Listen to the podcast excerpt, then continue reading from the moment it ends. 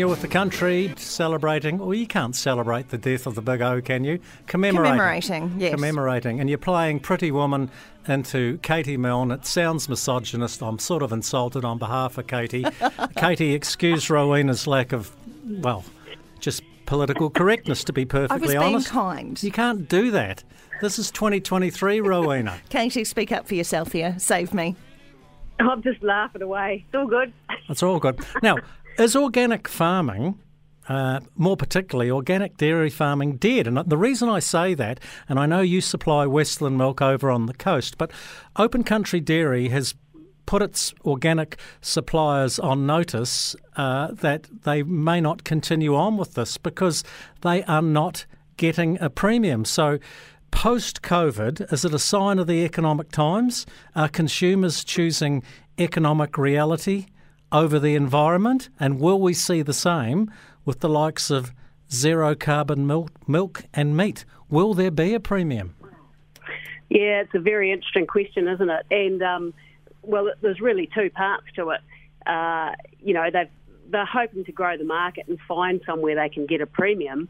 But uh, if you look at organics internationally, it was 185 billion spent on it last year uh, worldwide, and that, that market size, and it's expected to grow in five years to 2028 to 100 and, uh, to 360 odd million uh, billion dollars US.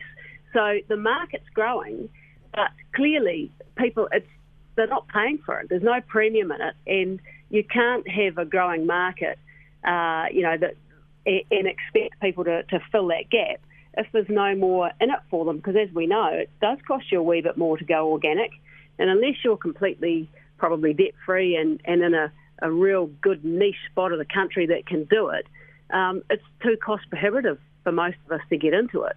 Katie, I'm, Especially if there's nothing there. Katie, I'm also told that some of these organic farmers aren't necessarily distraught at having to go back to a more traditional farming method.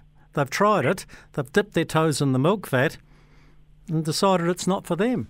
Yeah, and, and that's the other side to it. That over time, you've got it takes a while to rev up into it. You can use your RPRs and bits and pieces, but you rely on mining a bit of the soil uh, initially while you get up and running to that sort of um, level.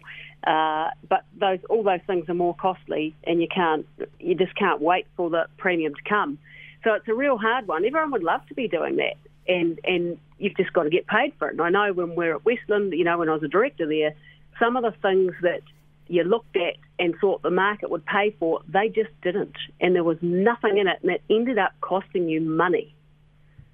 You used to be with the well, you were you were the president, weren't you? You were vice president of the World Farmers Organization. Which one? Yeah, vice president. Vice president. Why didn't you get the top job? Because the Frenchman stood against me, and uh, French, yeah. basically there's, a bit of the old uh, parochialism there in Europe, sadly for us, and here in New Zealand. Well, But, you would have been a wonderful president of the World Farmers Organization, but in a past life, you've been along to one of those COP talk fests, haven't you? Did you go to I've- 27? I've actually been to two of them, Jamie. I'll own up. Uh, yeah, Were they a waste? Were they a waste of time? Well, in some regards, you'd say yes, but actually, the, the biggest thing I learned at the first one, which was in Katowice in Poland, which is actually one of the biggest uh, coal producing areas of Poland, which was quite ironic. Um, I thought at that one there was only 40,000 people, by the way, but I walked away from there thinking, uh, actually, what should have happened was after everyone got in there, the doors should have been locked and no more food and water was brought in for the two weeks. And then put your priorities where they lay when you're talking about climate change and who's having the biggest effects and what you can do about it. Because that's where it gets a little bit airy fairy. Um, at the moment, livestock farming is being attacked over there quite heavily. I've had some reports come through to me, and it's um, quite frustrating for the farmers that are there. Um, and there's no reality about uh, what livestock farming does for the wider communities that it's in and for our food bowl, nutrition wise, etc. It's just focusing on methane, and it's so myopic that, that it's you know nothing about wildfires that don't happen where there's a lot of livestock farming, etc. So the other aspects that livestock can contribute positively towards climate change are not taken into account. It's just Well, an attack at the moment. Well, you, you talked about the Frenchman beating it to the presidency of the World Farmers Organization. Excuse my French, but this is all climate change bullshit.